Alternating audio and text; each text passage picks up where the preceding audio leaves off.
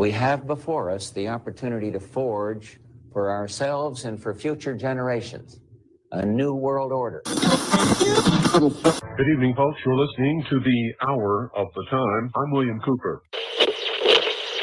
chair is against the wall. The chair is against the wall. John has a long mustache. John has a long mustache. It's 12 o'clock, Americans, another day closer to victory. And for all of you out there on or behind the lines, this is your song. Time, weather, and Veteran of three foreign wars, entrepreneur, and warrior poet, Tony Arterburn takes on the issues facing our country, civilization, and planet. This is the Arterburn radio transmission.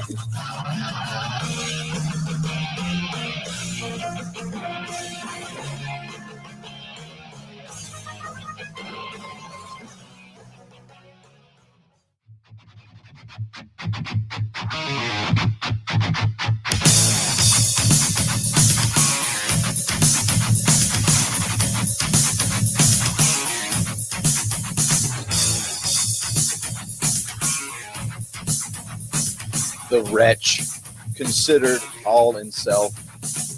Living shall forfeit fair renown, and doubly dying shall go down to the vile dust from whence he sprung, unwept, unhonored, and unsung.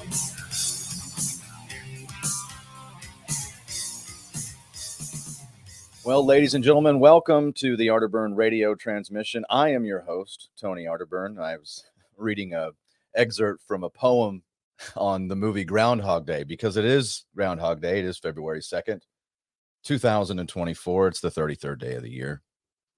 I'll talk a little bit about the uh, philosophy of Groundhog Day.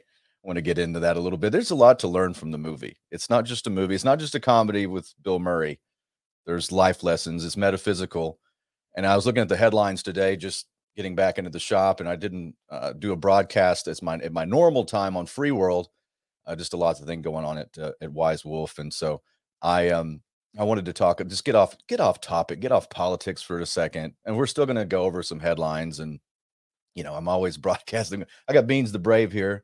We're always broadcasting in defiance of globalist go- goblins, the neocons, the New World Order, the Build Back Better, Biden, Beelzebub, Baphomet, Bilderberg, Bohemian Grove, Bankster Bunch. Well, let's let's get into some headlines first, and then we'll circle back to uh, talking a little bit about Groundhog Day. and I desperately want to get away from from politics. It is, it's it, the psyop is so strong, and I I don't know. You know, again, I'm supposed to be interested, and every week I I start thinking about well, we got you know this election coming up, and it's it's for the first time in my life I don't see anything in the election that interests me other than what's happening at the border with Texas, what's happening on the grassroots level. I, I have some some uh, Schadenfreude from the, the the German word for you. Uh, you have a little bit of joy when you see somebody else going through the gauntlet. Maybe somebody that deserves it. I there's some politicians that are on the uh, well, they're on the docket to to lose an election, and especially where I'm from, I'm watching some of that happen. And I, I do have to say, it's it's been a long time coming. I see, and I, I won't mention names. If you know me, then you know what I'm watching. And it is interesting to see that. I I do get a, a little bit of a grin, especially people. Eh, You know these types. They're and I was told by this person, and I've been in politics a while, that I wasn't political. I wasn't political enough. And I always thought that was interesting uh, because I know a great deal about history and I know strategy and, and politics have always interested me. But there is something different about being political because being political means that you are a shapeshifter of some kind. Like you literally change and, and you morph into the uh, the thing that is most palatable to the public at the time instead of being on principle or having ideals that you hold tight within your in your in your uh, solar plexus that you believe in you morph and you change well eventually time runs out for and it's kind of like zero hedge the uh, the website for articles, you know, and it gets that it gets that name from the movie Fight Club, where he says, you know, on a long enough timeline, the survival rate for everybody drops to zero, and that's where you get zero hedge. And that's true for a politician. So it's interesting to watch, and um, you know, I think that that's a big part of the future is going to be uh, losing a portion of our society when it comes losing a portion of what we believe uh, you know pol- politics to be. And i mean like the class of people that have made a career i think the career politician is going to become sort of like a dinosaur. Uh, it won't work. It won't work in the challenges that we have ahead. It'll be kind of like when the films from the you know the the uh, early 20th century the teens and the 20s when they were silent movies and along came the talkies you know and became sound and there was no longer the vaudevillian you know guy with the piano in the theater doing all the music for for the films in live it was you know projected through the the film themselves and and those silent film actors just a lot of them didn't make it they didn't make the transition to the talkies and i think that's what's happening a lot with our political process. And I'm pulling up the headlines on Drudge. I, I don't even I don't even know what to make. I know that, you know, obviously Operation Mockingbird, I know that uh the alphabet agencies uh, this is what they want me to think about. Let's look at let's look at the headlines on Drudge. I, I really want to see uh, see see what the take is here. Uh Biden privately slams the sick F Trump. Okay. Um I don't I don't know I don't know where to begin uh, with that and there's so much there's so much to unpack with what what Joe Biden is. And it, I guess it depends on what the definition of is is, but I, I don't even really know where to where to take a, a critique of Joe Biden. He's such you know, you they ran him as like a you know a, he's your crazy uncle, and he's he's uh, he's tired of all the malarkey. And really, what he is, he's just a soulless globalist puppet. Like it, it's so clear he doesn't believe in anything.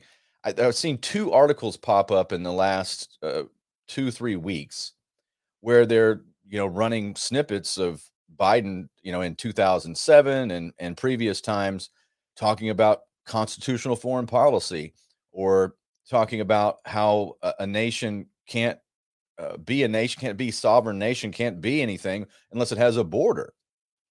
And, and then you fast forward all these years later, and he just, again, he never believed those things. Those things were stuff that he and issues that he talked about at the time. Again, that's opening up my show talking about politicos, the the political people. That's what I'm talking about. It doesn't mean you don't again you can you can be interested in politics and i think uh, channeling something leon trotsky said about war you may not be interested in war but war is interested in you. Well it's the same thing about politics? You may not be interested in politics but politics is interested in you. And i think that's what we're we need to understand when in the, this political theater and you're talking about well it's a selection and none of it's real. Well uh, they have it might be fake but it has real consequences. That's why we study it you know, it's what Sun Tzu, Sun Tzu's maximum of know your enemy is so very important now. Because your enemy is the ruling class, the elite, the uh, puppet masters, and the people that you don't see. You know, again, uh, we have so much theater here, so much WWE. It's scripted. And now we have the left right paradigm, the two parties going at each other. And I don't want to get into that too much because it is this a massive divide. So let's go more into the intel. Here's a here's something interesting on Drudge. You've got record U.S. oil production frustrates OPEC cuts. Now that's interesting, isn't it? I mean, with all the hobbling and all the regulation and everything that the Biden administration did when it took office, and you cut the the Keystone XL pipeline, basically told Saudi Arabia that were going green. Saudi Arabia shifted away from the uh, shifting away from U.S. influence to China, and there's been talk of a petro yuan. Uh, by the way, Saudi Arabia officially joins BRICS. And why that's not plastered everywhere on every financial headline, I think that's the tell, right? These these things that are happening right now, and we're going to get to an article on inflation because everybody's still wait. Well, inflation has been on tackled. We, Jerome Powell told me that there's a terminal rate, and we hit. Yeah, well, there's some problems with the fact that you can't really you can't put the horse back in the barn once you've once you've destroyed the purchasing power of a fiat currency it doesn't rebound to its previous state it's kind of like once you've expanded your mind you know and and that's kind of the inverse like once you've grown and once you've accepted an idea or you become a bigger person it's hard for you to go back to the same person that caused the problems that you need to solve in the first place that's one of the things you learn when you really study like self improvement or goal setting. Like you have to become a bigger person, a better person than the person who started the problem in the first place. Well, that's kind of the inverse, uh, an example of what happens to fiat currency because it's on a long enough timeline. It's zero hedge as well. It goes to zero. And we'll talk about that. But, you know, record US oil production, another jobs blowout, they say 30, 353,000 jobs added in January. Okay. Well, I, I think um, uh, we're running some. The numbers are being fudged, and I've talked about this. Uh, I remember back during the the height of the the Mac the jab mandates, and all these you know corporations were lining up to make sure that their employees got all the uh, mandatory jabs and Operation Warp Speed. And they would say, "Well, there's a a million or two million new job openings. And I'm like, yeah, because they fired that many people, they let millions and millions of people go. So, you know, having something added to the roles is not it's it's not new. It's uh again, it's a consequence of having a job opening. You got rid of someone. And so there's all these jobs. Kudlow Larry Kudlow praises Biden economy. Quote, I was wrong. I don't I don't know how much out of context that is, but would that even surprise anybody? I remember seeing a great interview with uh, Larry Kudlow, and this was years ago. This is how my mind works. I, I remember like old cable TV interviews from like the early 2000s or mid 2000s. And uh, Larry Kudlow was talking to Pat Buchanan about trade deficits. And again, Pat Buchanan proven to be right uh, oh, must be maddening. Like he's been right about so much for so long, and then no one cares. I I kind of feel a little bit of that uh, because I've been right about so much, and I'm so far ahead uh, usually. And this isn't an ego thing, but I'm I'm just tend to. It, by the way, it's not an ego thing because it doesn't inflate my ego because nobody cares. But I, I have been right about a lot, and watching that transpire, and then people look around and go, "Oh yeah, you're right about that." But we're talking like way out well, Pat Buchanan was talking about what was going to happen to the US economy when we keep having these massive trade deficits. And again, we didn't run a trade deficit in this country until 1973. We never ran one before. We were the manufacturing marvel of mankind. We're the arsenal of democracy. We made everything.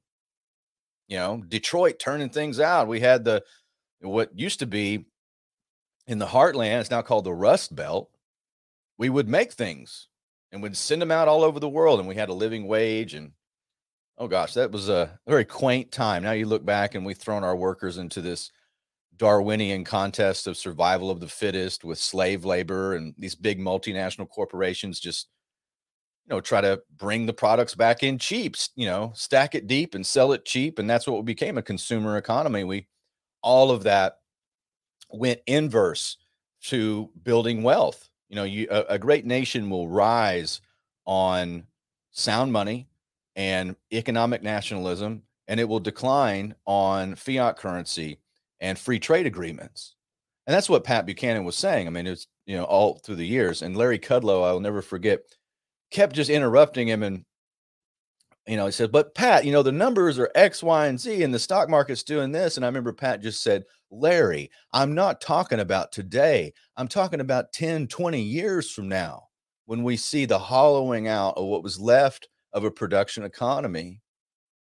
And I remember even when I ran for office, you know, 10, 11 years ago, I was talking about a trillion dollar trade deficit that was on the horizon. I got laughed at. Guess what? We hit that. People thought I was, that's too big of a number. What are you even talking about? What's a trade deficit? Where does the money go? It's the largest transfer of wealth in human history. It went somewhere, but it's not into your pocket and certainly not into the wealth of the United States. So here we are. You got Larry Kudlow saying that the Biden economy is hot, red hot. I'm Paul Krugman saying the same thing. Everything's doing great. And we're we are making again the record oil production. And this is probably things take time. This is probably a remnant of some deregulation that happened post 2017 let's just be honest. There was probably a lot of investment. There was a lot of infrastructure put in. Uh, things were a lot hotter than now. We're seeing some payback because this is it takes years. So you're probably seeing a little bit of a bump. Uh, but the future is not, unfortunately, unless there's a drastic change, and it needs to be. It, I will hope that it is, but I don't see it. it needs to be U.S. production on energy and leading on energy. But we're shackled and hobbled by the globalist goblins that run most of this country at this point. So I don't see that's how that's even possible.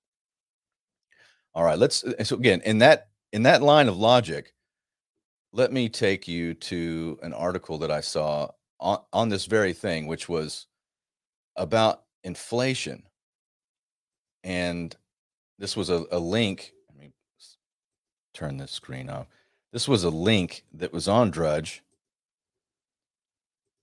and I thought it went really well with the economy's doing fantastic.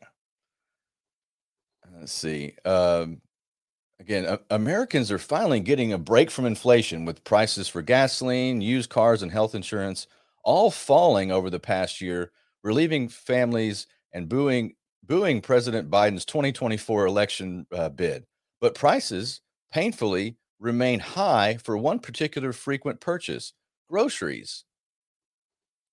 Grocery prices have jumped 25% over the past four years, outpacing overall inflation of 19% during the same period.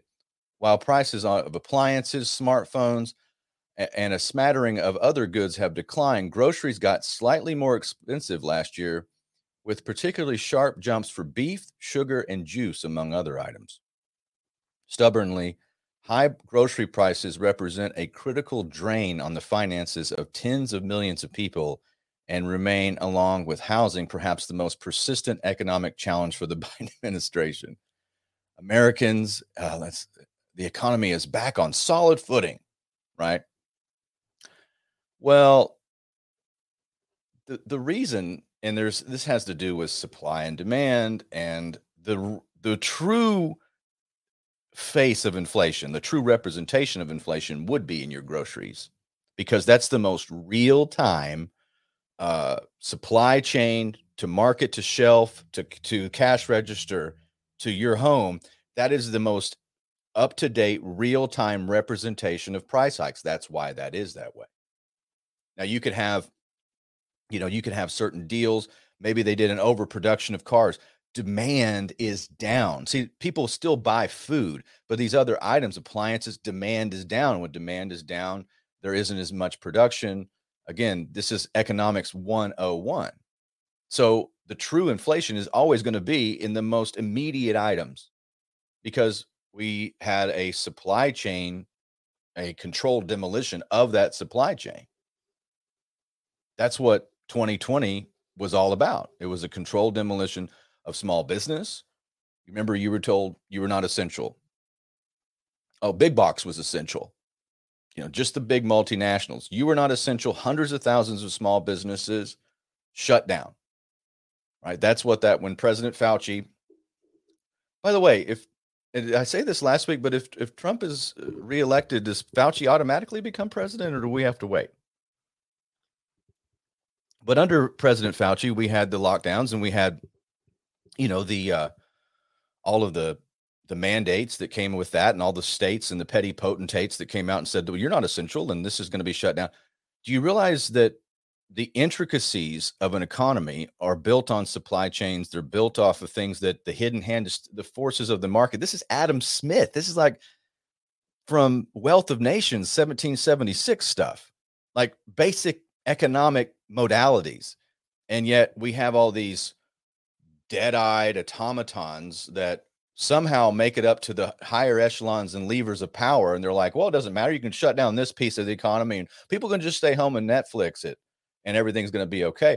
No, there, there's so many things like the book I Pencil, like when you to to get you know the the wood for the pencil, the eraser, you know the the manufacturer who builds the who actually produces the pencil, the lead. I mean everything. It all has to be sourced, and there's so many the intricacies just to make a pencil. Right and that's the same thing with a supply a modern economy and now we have on time delivery and all these things. There's not this huge supply so as you're talking about a, a stretched out supply chain of course that's going to be the most realistic representation of inflation.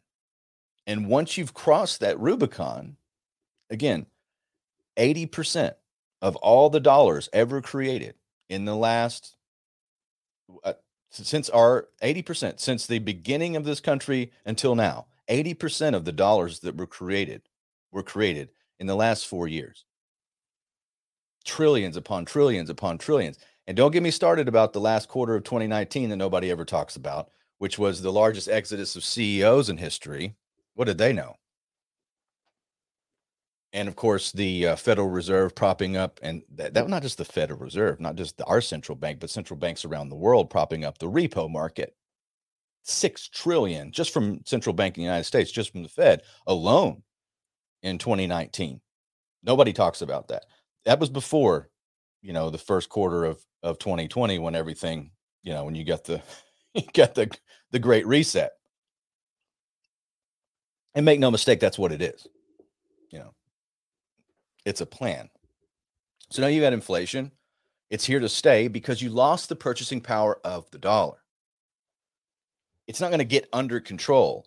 You can't put the again, the genie doesn't go back in the bottle. The horse is out of the barn. I don't know how many other metaphors. I've got lots of metaphors, but that's that's the general overview of it. And it's interesting that you see these same kind of articles. Like, I, I just I like the dichotomy. I like to see Larry Kudlow on one side saying, uh, you know, the economy is red hot. I was wrong. This is great. And then on the other side, well, things are really getting better, but groceries are still so high.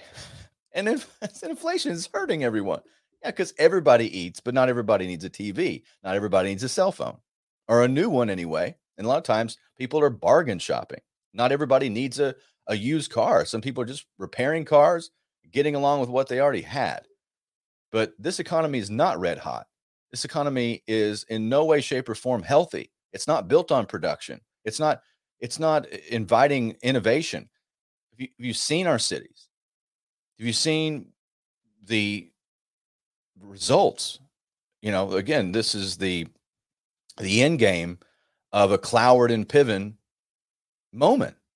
You know, the economists Cloward and Piven back in the 1960s, I believe it was the University of Chicago, and they had this idea that, well, if you really want a true socialist state, then we have to bypass all these. You know, we, we can't just put uh, it can't just be social security and it can't be the welfare state or the you know the safety net it needs to be full socialist but how do we get there well cloward and piven where you get the terminology is where they just decided let's just overload and destroy the system. Like let's put everybody on the rolls. Let's bankrupt the system so we can start anew. That's what cloward and piven is. So are you recognizing this strategy by the by people like george soros? I mean, there's if you're a billionaire, why would you fund things that are anti-business? Do the comment did I just ask a question that's beyond Fox News comprehension? but if you're a billionaire or trillionaires, because there are trillionaires, folks, uh, why would you support things that are anti-free market? Why would you support, you know, hiring DAs or funding these elections of district attorneys all across the country strategically to make sure that there's just roving gangs of people taking things out of Walgreens and CVS's and Target and you know again looting and total destruction. Why would you do that? Well, the reason is is because that's what the world's richest people always do. They don't believe in free markets. They use that system to get their wealth, or it's generational, and then they fund communism. That's what they do. I'm not talking about your average billionaire. I'm talking about the elite. And again, George Soros is a agent on behalf of the House of Rothschild. This is just direct linkage there. So that's what you're seeing. And this is Cloward and Piven. And the border is Cloward and Piven, but it's Cloward and Piven internationally. We're putting strain on the system. The calls are coming from inside the house. the, the, the strain is there to break it. It's not to just usher, it's not about ideas. What you have to understand, it's not about ideas. San Francisco, the DAs are hired out there. It's not about ideas. It has nothing to do with ideas. It's about destruction. It's why, you know, why do they fund certain politicians who don't believe in anything? Cloward and Piven. Like we can play, I can play you clips all day long of Joe Biden coming out for borders, coming out for sensible, you know, uh, tax reform, uh, anything. I mean, and now he's just the head of uh, what is he? The head of the the globalist operations in the United States. Believes in nothing. It's to- total nihilism. What what does it even mean? What does a Biden administration mean? It just means that there we're going to carry out the orders of Davos, the World Economic Forum. That's what it is. And it's Cloward and Piven. All right, I'll uh, see if there's anybody in the Rokfin chat. I wasn't able to get over onto uh, freeworld.fm today. I see uh, Jackson T. Barrett is on the, the Twitter chat. Thank you. Thank you, Jackson appreciate you uh, joining the uh, joining the show. And I see well over on uh, Rokfin. There's there's I know it's a different time. I see Aaron Gale and uh, Gammy. Gammy's in the chat. Thank you for for being here, guys. It really means a lot to me. Uh, that's right. It, it, Jackson T. Barrett. We have to put everyone back to work in the energy sector. I'm all about that starve to death so you can buy a cheaper smartphone. That's about right. happy happy Friday to you, my friend. All right. Well, let's jump around a little bit here. Uh, I was going to talk a little bit of foreign policy, and then we'll talk a little bit more about internal economic issues. And maybe close with a with a little bit of Groundhog Day. Let me uh, let me get this up on the screen. But while we're concerned with what's happening internally in the border, there's th- there's rumblings. Always remember when something is going on, when you're inundated with a particular subject matter in the news cycle, always look to see what else is happening. And I'm starting to, again, I'm always very sensitive to this, but the the war drums. You have to be careful. And this is authored by Dave DeCamp at antiwar.com. I found this up on Zero Hedge. And this is Rep Thomas Massie hints at impeachment if Biden starts a war with Iran. Uh, Thomas Massie of Kentucky on Wednesday appeared to threaten to pursue the impeachment of President Biden if he started a war with Iran. Massie posted a video from 2007 on X of then Senator Biden threatening President George W. Bush with impeachment if he went to war with Iran without congressional approval. I made it clear to the president that if he makes takes this nation to war with Iran without a congressional approval, I will make it my business to impeach him. This is what Biden said in the video in 2007. In his p- post, Massie wrote, "In 2007, Senator Biden put the president on notice that he would impeach him for going to war with Iran without congressional approval.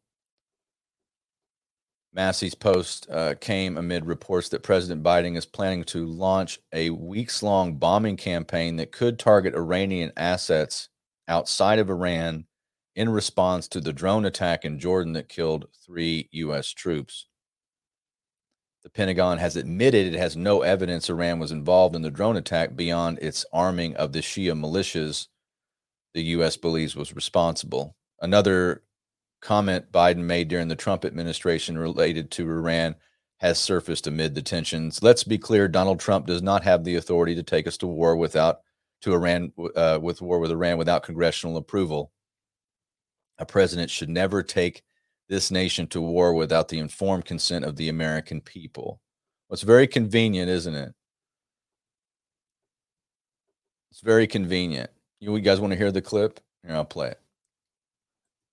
And I want to make it clear, and I made it clear to the president, that if he takes this nation to war in Iran without congressional approval, I will make it my business to impeach him. Yeah, well, that's the same guy. You know, we were told by candidate Biden at the same time that he believes in a border and believes in sovereignty. And these are just politicos, folks. It's not real. You know, you learn that. It's like you get the the glasses on they live and you put them on and you go, "Oh, okay, so you don't really believe in anything. You just believe in yourself or you believe in your own power in this realm." Like it's not we've got a problem in in our modern era and maybe it's an error but we have a problem this is you know what i opened up on the show talking about politicos people that identify as politicos you have to be very careful these people are not going to ever fulfill their promises they are not your friends they don't believe in anything these are not ideologues not really and ideologues have their own place but at least you know what they believe in. At least they're they're they're from the heart. You know, that's the that was the difference between mm-hmm. um, Leon Trotsky and Stalin. You see, Stalin, and you get the name. You know that he was the Stalin means steel, and uh, he came up with that name. He gave he gave himself his own name as uh, meaning steel. But you know, Leon Trotsky, who also had a different name, but Trotsky uh, was all about the revolution, all about worldwide communism, all about spreading that and liberation. And that was his raison d'etre. That was his, he had found his calling in, in the depths of existential despair. He's found, you know, being a revolutionary.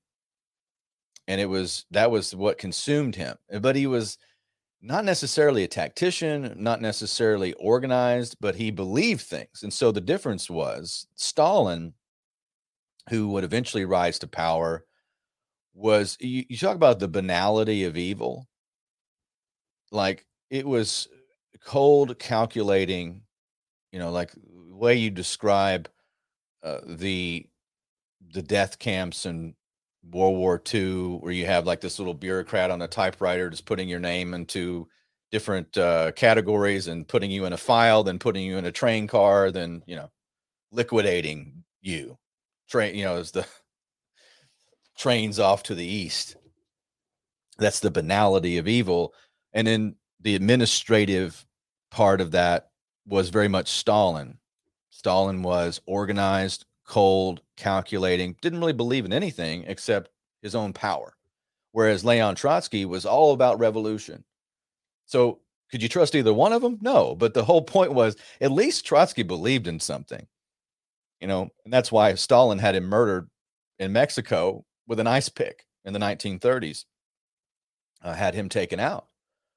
He was a threat to Stalin's ordered regime, you know, very much top down, authoritarian, tyrannical, but cold, cold and calculating. And, and I, I read a, a story years ago that uh, supposedly Khrushchev and a couple other key members were in the room when Stalin had a stroke and he couldn't he was you know couldn't uh, get get a breath in or was just sitting there dying and they just watched him die like literally just cold calculate so that all comes back on you eventually you know we all owe we all owe a death we all owe a debt we can't you know nobody gets out of life alive so it's it's interesting these people that are consumed with power consumed with all the things in the, in the world and then you leave with nothing. Everybody leaves the same thing as nothing. And it's uh, it seems so very sad to me.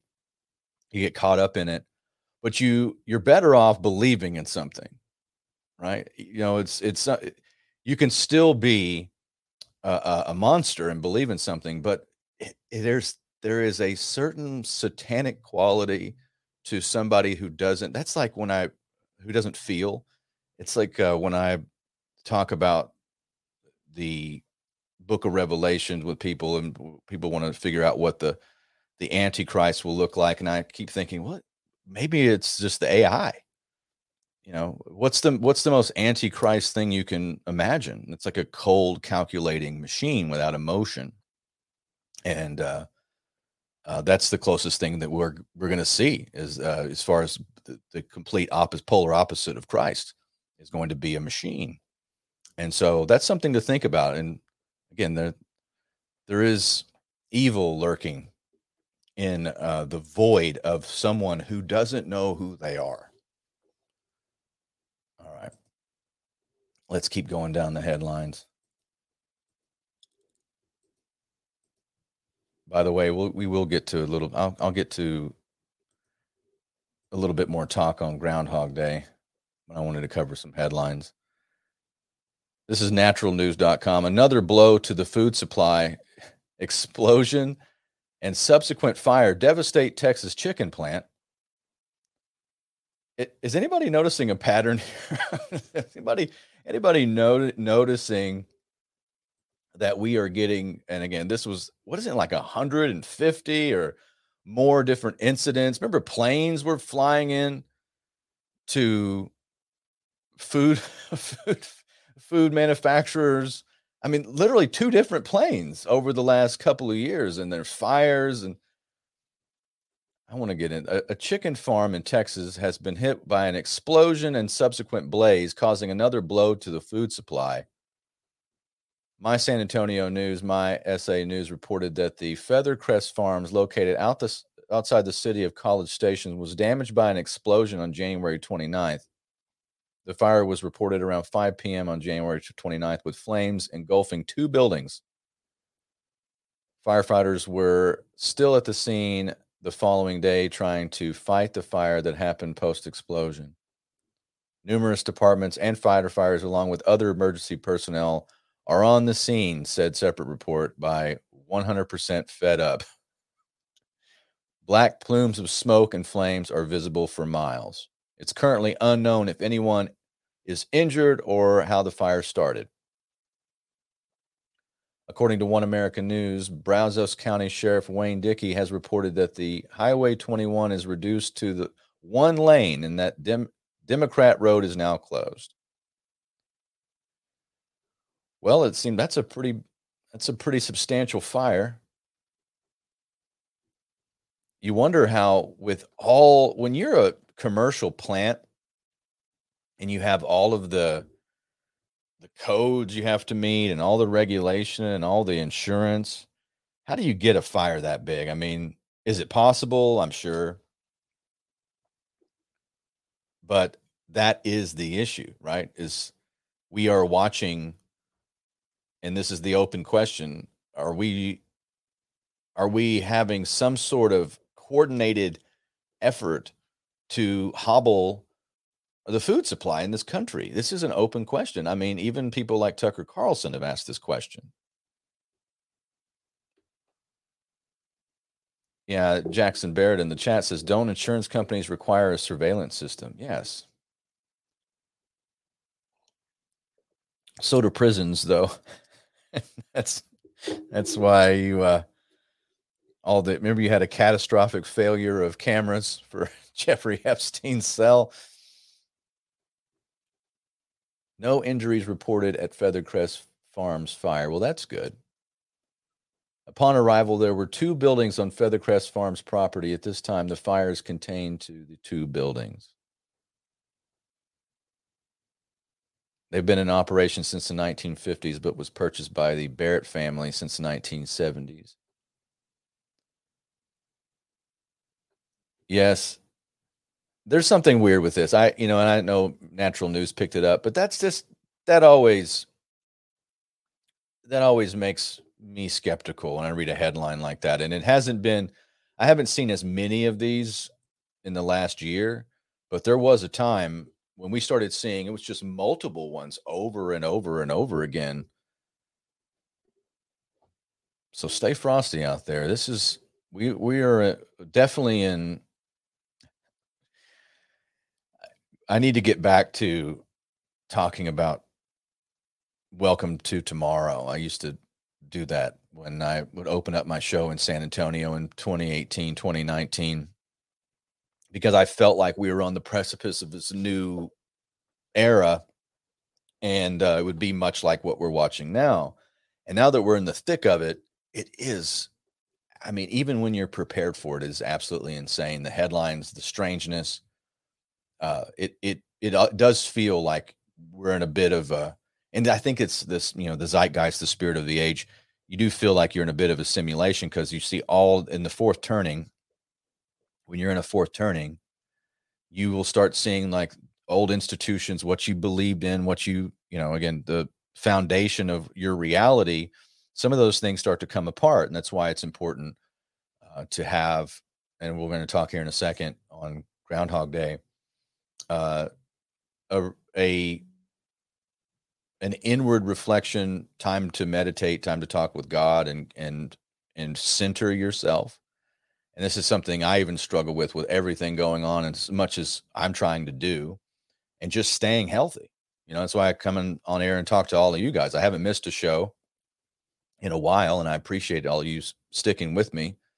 Um, but there's just so much to talk about. Really get getting to the heart of what your mission is, what your purpose is, and trying to navigate all these things at the same time. It's it's a task, but we're here for a reason, right? All right, let's uh I was going to talk a little bit about gold. And if you guys tune in on Monday uh, for the Wise Wolf Gold and Crypto Show, I'm going to put an interview I did with uh, the great David Knight.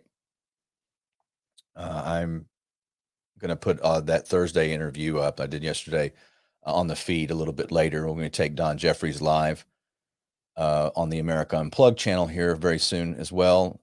I, I produce for Don uh, every Friday. Uh, it's one of a great honor. I'm able to to help Don get live every Friday, and we'll, I, I, might jump on his show too. Um, but lots of new stuff hitting the feed, so be sure and subscribe to the podcast channels. All right, let's let's jump in a little bit to the Groundhog Day, the philosophy of that. Know, I was quoting when I opened up the show. I was uh, quoting the poem that uh, Andie MacDowell's character, when you know, it's about a quarter through the movie, she takes on uh, Phil Connors, and you know he just acting just you know he's again he's uh, out of his mind because he wakes up and it's the same day over and over again. And she quotes, I think it's Walter Scott. It says, "The wretch, concentered all in self, living shall forfeit." Forfeit fair renown, and doubly dying shall go down to the vile dust from whence he sprung, unwept, unhonored, and unsung. And I always thought that was interesting uh, because he makes fun of it. But then later in the movie, you see him reading poetry and he goes from being suicidal. He hates where he lives. He hates the, uh, just everything about it. You know, he hates the, the situation. And, you know, just giving up on life. And then you see him start to make a change. And i always thought this was interesting it's it's a lesson for for everyone. He he lets go of what because he really wants to be with Andie MacDowell's character. And that consumes him and it's you know he regrets his past actions he regrets who he was the day before because he can't he can't make any progress because every day starts over and over again.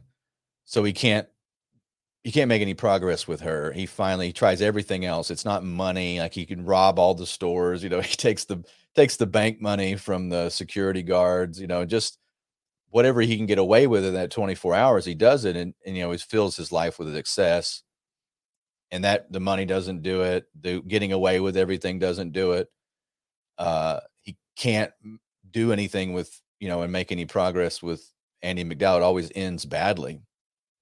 So finally, he just decides that he's going to culture himself and work on himself. It's it's the last it's like not looking for external things and becoming the the best version of himself and if you've ever watched them i mean it came out in 1993 so i don't think i'm spoiling it for anyone i want to read a little bit of this article though it says um, for the greek thinker aristotle virtue can be understood as a kind of practical wisdom that develops from habit by repeating good actions sooner or later we condition ourselves to perform them more naturally. That's what Aristotle said. You know, success, excellence is a habit. They become an inseparable part of our character. So the act of kindness are expected to manifest themselves by inertia whenever necessary. He who is virtuous in the Aristotelian sense will always know what to say and do no matter what the situation. According to the philosopher, we should all aspire to be virtuous. It is part of our nature. That that being the case, deep down in our souls, we have to desire to improve as people. And then, of course, yes, Aristotle always asks, "What is the good?" For Aristotle, good is always the middle point between two extremes. Uh, this was known uh, as the the golden mean, uh, something that the Greek philosopher Aristotle talked about, hitting the not too too far one way or the other, just right down the middle, the, the golden mean. Says, how does this philosophy relate to Groundhog Day? Phil is the perfect representation of Aristotelian virtue. The protagonist of the film embodies the figure we all want to become. Phil has been through emotional ups and downs. However, thanks to his dedication to cultivating morally good habits during the his repetitive confinement in Punxsutawney, he managed to hone his character. At the end of the film, he's a happy person. And when it gets to this point, the spell of time is broken. The day on a loop comes to an end. And just like that, we realize something. Phil learned his lesson and he has now mastered the art of living. Here, the movie's plot gives way uh, to what would arguably be one of the broadest character arcs in the history of cinema. That's right. At the, at the conclusion of the show, he reached the pinnacle of humanity. Aristotle calls this goal uh, eudaimonia. The concept refers to the tranquility that is proper to a life well lived, as uh, flourished as it is transcendent. It's precisely this happiness, this last existential frontier that all human beings should aspire to achieve. It's the joy of sleeping peacefully and contentedly. It's being aware that every day you fought to be the best possible version of yourself. The metaphysical relationships with the ordeals of everyday life make up the essence of reality as we know it. I, I liked the, the breakdown here of the philosophy of Groundhog Day very much. I thought it was an interesting interesting take, and it's how I've felt for a long time. Uh, how the uh, the lesson there is that it's not an external thing that is going to bring us peace and happiness and and fulfillment. It's we have to look inward, and when you look inward, you're really talking to God, because your subconscious, your spirit, your soul, that's your connection to to the divine, and it's it is very difficult in our modern times with all the electronics and with everything we're hooked up to it's very difficult to go inward to separate yourself from the little black mirrors we carry around